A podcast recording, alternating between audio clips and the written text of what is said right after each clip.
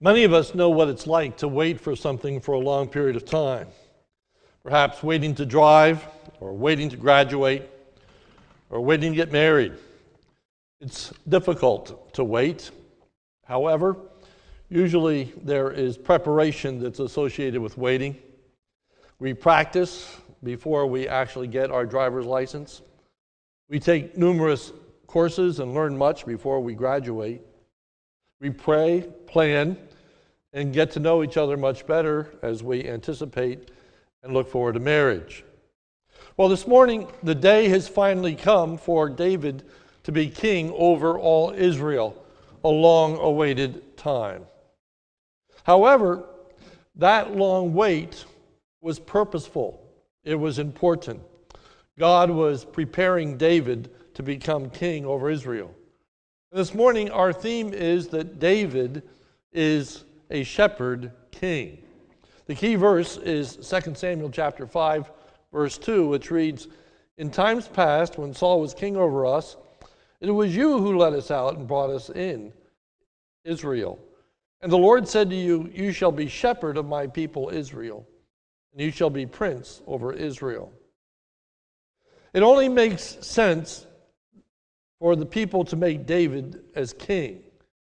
He came not by military force, he became king by the will of the people and ultimately by the will of God.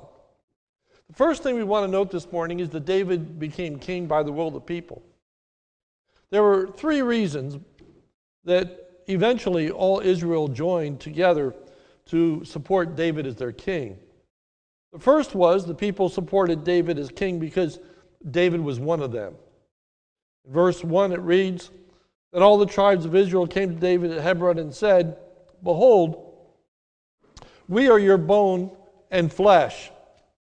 There's a pragmatic element to this simple statement, and that is that, as I said, David was one of them. He was a family member, he was related to all the children of Israel.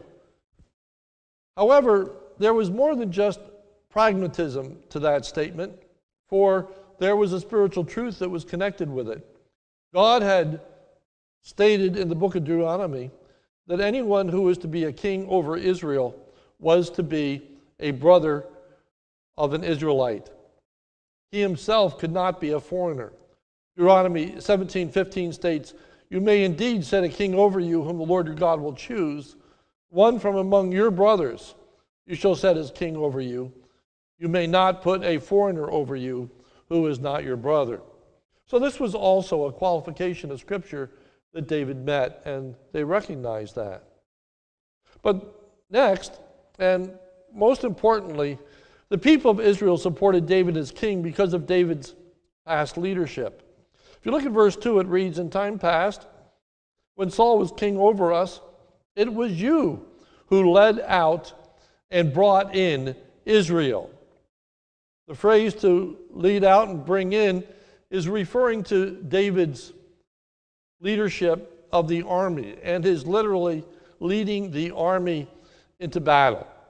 In 1 Samuel chapter 18, verse 13, it says, Saul removed him, that is David, from his presence and made him a commander of a thousand. And he went out and came in before the people. So David became the military leader. He became the face of Israel, as it were. And it was that David's personal leadership in battle that really endeared him to the people. 1 Samuel 18 16, it says, All Israel and Judah loved David, for he went out and came in before him. It was this personal leadership in battle that won the hearts of the people. Saul, by this time, is not going to battle. Saul's the king, and it was up to the king to lead the army into battle, but Saul had abdicated his responsibilities and had given them to David, and the people loved David for it. And then there was David's compassion that he loved and showed love to those that were his enemies, those that had even sought to keep him from being king. Saul, Abner, and Ishbosheth. The way in which David responded to their deaths and had no part in their deaths, again endeared him to the people. 2 Samuel chapter 3 verse 35 reads, Then all the people came to persuade David to eat bread while it was yet day, for David is mourning over the death of Abner. But David swore, saying, God do so to me and more also, if I taste bread or anything else till the sun goes down. And all the people took notice of it, and it pleased them. As everything that the king did pleased all the people. So all the people and all Israel understood that day that it had not been the king's will to put to death Abner, the son of Ner. So David had shown the kind of leader that he was going to be. The people of Israel support David as king because God chose David to be the shepherd king in verse 2. In times past, when Saul was king over us, it was you who led out and brought in Israel. Now, these words And the Lord said to you, You shall be shepherd of my people Israel, and you shall be prince over Israel. God had chosen David to be king, and that choice of David was common knowledge. Abigail had directly alluded to God's choice of David as king in 1 Samuel 25, verse 30. And when the Lord has done to my Lord, according to all the good that he has spoken concerning you, and has appointed you prince over Israel. Abner, if you remember the one that was the leader of Ishbosheth's army, that uh, initially was rebelling against David, Abner also knew that God had chosen David to be king over Israel. 2 Samuel 3 9. Uh,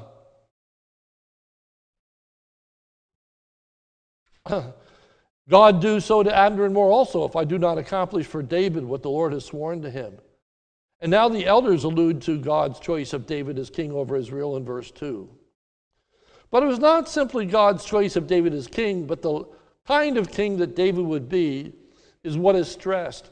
And that's really what I want to emphasize this morning. The kind of king that God had called David to be. Note how David's kingship is described. He's first and foremost described as a shepherd in verse 2. In times past, when Saul was king over us, it was you who led out and brought in Israel, as the Lord said to you. And now these words, You shall be shepherd of my people Israel. Followed with, And you shall be prince over Israel. So he's going to be a prince. But as a prince, first and foremost, he's going to be a shepherd. This is very different from Saul's kingship and the kings of those around about Israel.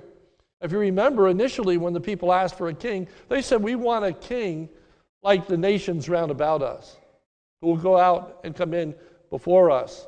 And God warned them about the nations that are round about them, the kind of kings that they were, how they were self serving, self seeking, and how they glorified themselves and were making slaves of their own people. They said, Nevertheless, we want a king. But David was not to be that kind of king. He was to be a shepherd king.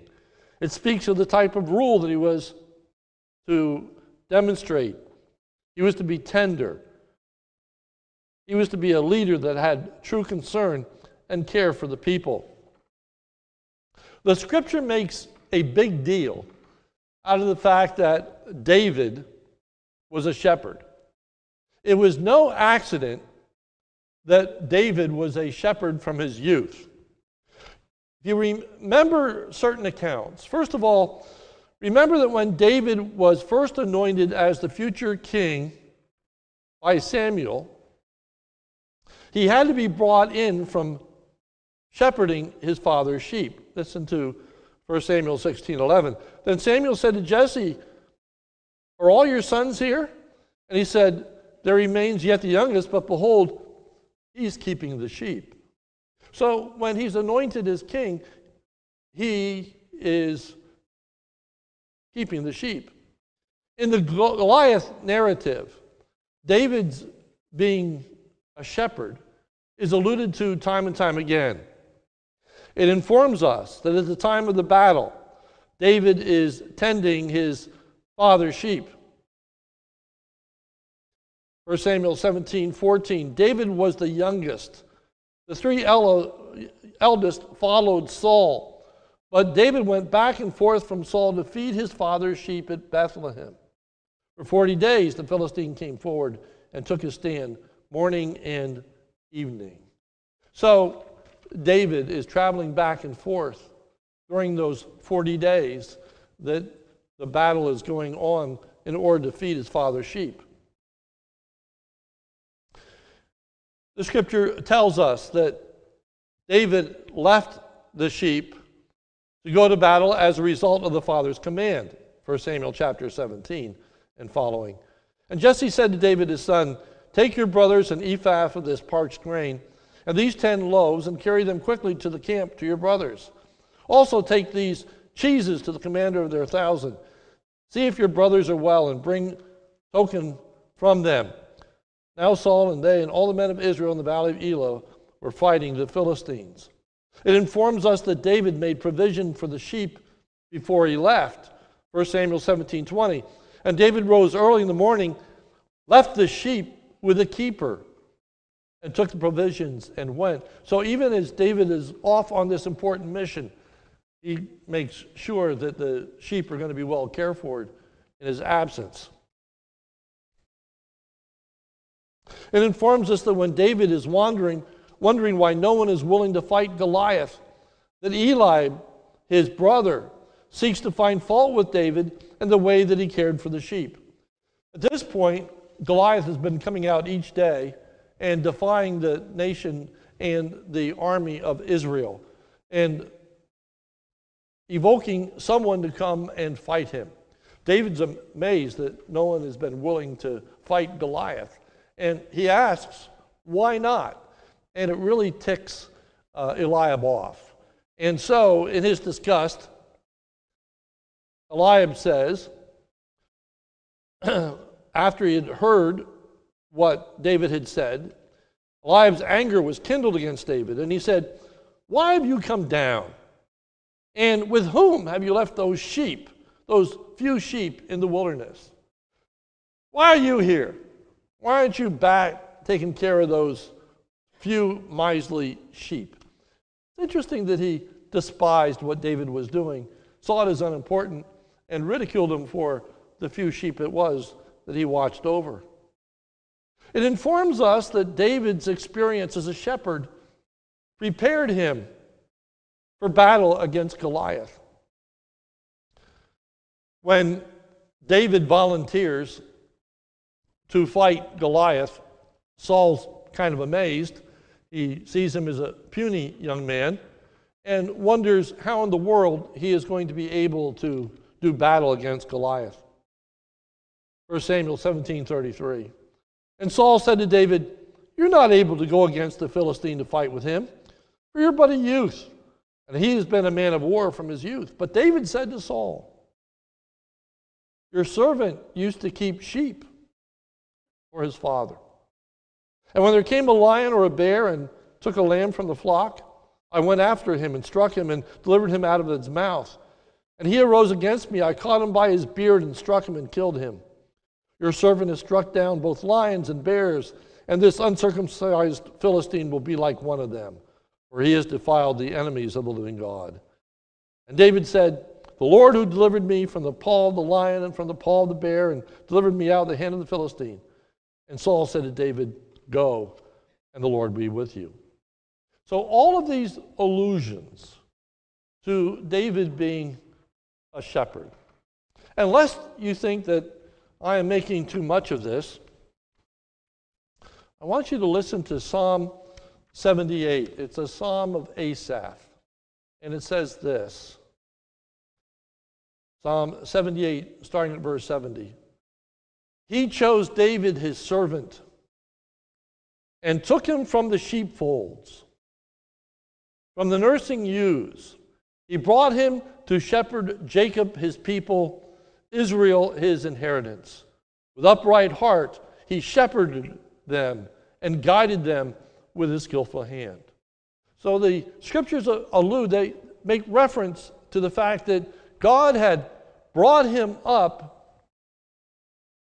from the sheepfolds in order to shepherd God's people.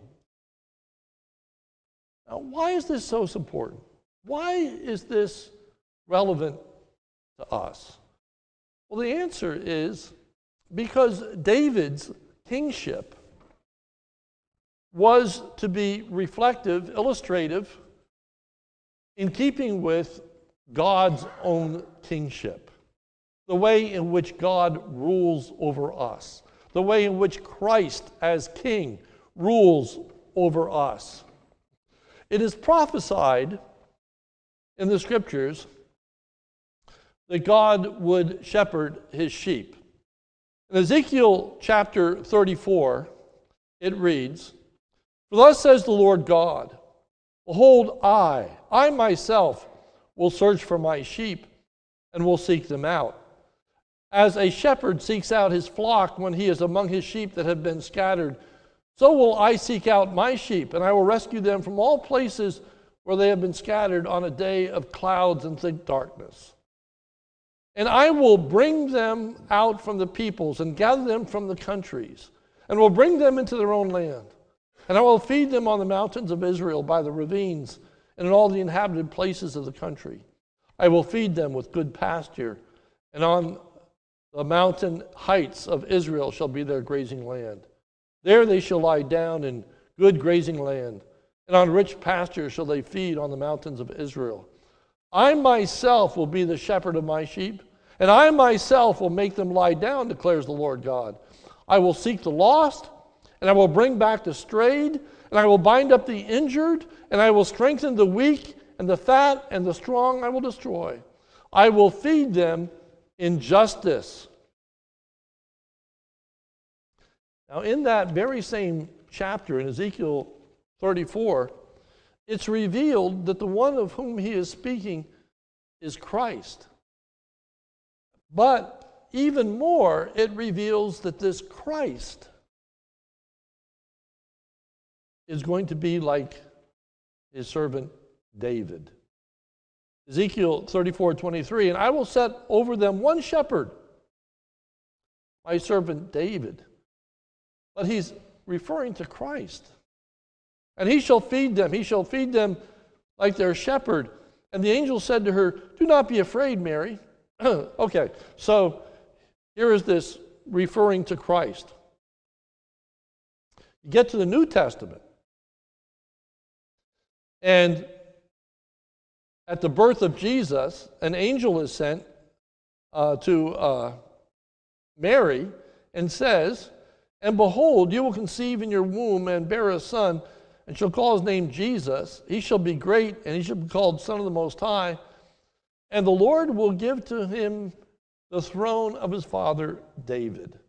We're going to see in a few weeks that David is promised that from his lineage is going to come the Messiah. From his lineage is going to come the Savior. And indeed, the Savior, who is Jesus, is born. And he's going to be a king. And he's going to sit on David's throne. Christ is the ultimate shepherd ruler. In Matthew chapter 2, the wise men are looking for Jesus. And so they are asking, Where's Jesus? Herod hears of the wise men looking for Jesus. And so Herod asks the Jewish leaders where Jesus was to be born.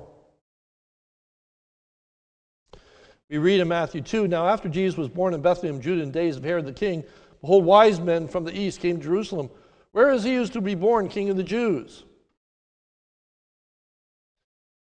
And assembling all the chief priests and scribes of the people, Herod inquired of them where the chief Christ was to be born. They told him, In Bethlehem of Judea, for so it is written by the prophet. And then they quote the Old Testament And you, O Bethlehem, in the land of Judah, are by no means least among the rulers of Judah, for from you shall come a ruler who will shepherd my people Israel. Jesus said of himself, when he described his rule over his people by saying, I am the Good Shepherd. The Good Shepherd lays down his life for the sheep. He's describing the tender care, the provision, the way in which he will watch over his flock, watch over his sheep. We find in the scripture that all leadership is to be exercised as a shepherding leadership. All leadership is to reflect this care, provision, watching over the flock of God. It is so different from this autocratic kind of leadership that we become so accustomed to, in which the people serve the ruler, but rather the ruler serves the people. And more than just serves them, nurtures them, cares for them, provides for them, watches over them, protects them. Jesus said to Simon Peter, after Jesus' resurrection, after Simon had denied Jesus three times, Jesus said to Peter, Do you love me? And in John 21 17, he said to him the third time, Simon, son of John, excuse, uh, do you love me? Peter was grieved because he said to him the third time, Do you love me? And he said, Lord, you know everything. You know that I love you. Jesus said to him, Feed my sheep. Feed my sheep. Elders are called to shepherd God's flock. When the scriptures talk about the leadership that elders are to exercise in the church, again, they are called shepherds, and they are to shepherd the people. The first instance is Paul as he summons the Ephesian elders to gather with him at Miletus as he's passing through.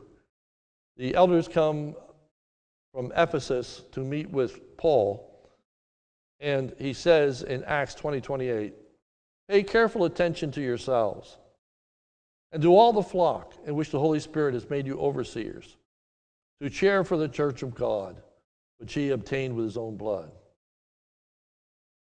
Your overseers. Care for the flock. Peter exhorts the elders to shepherd the flock, even as Christ shepherds us. 1 Peter 5 1 and following.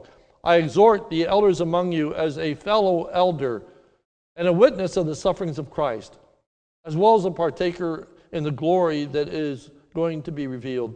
Shepherd the flock of God that is among you, exercising oversight not under compulsion, but willingly, as God would have you, not for shameful gain, but eagerly, not domineering over those you charge, but being examples to the flock. Now, these important words, and when the chief shepherd appears, you will receive the unfading crown of glory. So Peter says that the elders shepherd the flock that God has entrusted to them, realizing that they are going to have to give account to the chief shepherd, the one that they serve, Jesus, a shepherd, a shepherd. So this beginning of David's reign is absolutely essential for us to understand that he is to shepherd the nation of Israel. So David is established as king over Israel, verses 3, 4, and 5. So all the elders of Israel came to the king of Hebron, and King David made a covenant with them at Hebron before the Lord, and they anointed David king over Israel. And David was 30 years old when he began to reign, and he reigned for 40 years.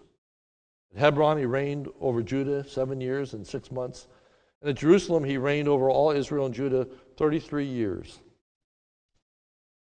According to Peter Lange's commentary, he says this about David's being 30 years of age, and I quote The age of David of 30 years shows that the events narrated from 1 Samuel 13 to the end of the book did not occupy more than 10 years.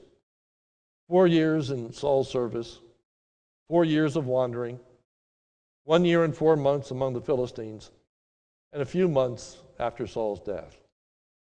At the age of 30, David becomes king. Ultimately, finally, over the whole nation. I don't think it's any coincidence that Jesus began his earthly ministry at the age of 30. David was to reflect the ministry and work of Jesus in the way in which he ruled over the people. Conclusion David had to go through a great deal in order to prepare him to be a king. A large part of that preparation was that David was a shepherd. God was using those experiences to prepare David to shepherd the nation of Israel. Here's another interesting thought Moses. Moses grew up in Pharaoh's household. And you probably know the story of how he was rescued from the Nile River and how Pharaoh's daughter took him out of the water and raised, her, raised him as her, her own and cared for him, et cetera, et cetera, even though Pharaoh had decreed that every male Israelite should die. God preserved his life. God gave him an incredible experience. He grew up in the palace, learned the language, knew how it functioned, all those things. And many times people just focus on the unique way that God had prepared uh, Moses for delivering the children of Israel out of the uh, land of Egypt into the promised land by bringing them up into the palace. And I think there's a great deal of truth to that. Great deal of truth to that. But you know, that's not where it ends. Remember the story. Uh, Moses goes out one day and sees an, an Egyptian that is mistreating a Israelite, and he kills that Egyptian. It's found out, and Moses flees. And he flees to the wilderness. And he's in the wilderness for 40 years. Remember what he's doing there? For 40 years. Exodus 3:1. Now Moses was keeping the flock of his father-in-law Jethro. For 40 years, he was a shepherd.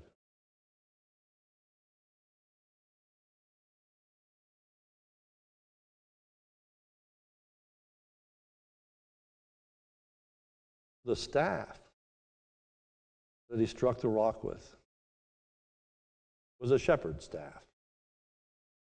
And it was one of the reasons that God was so angry at David for smiting the rock, or it misrepresented who God is. and It uh, misrepresented a shepherd.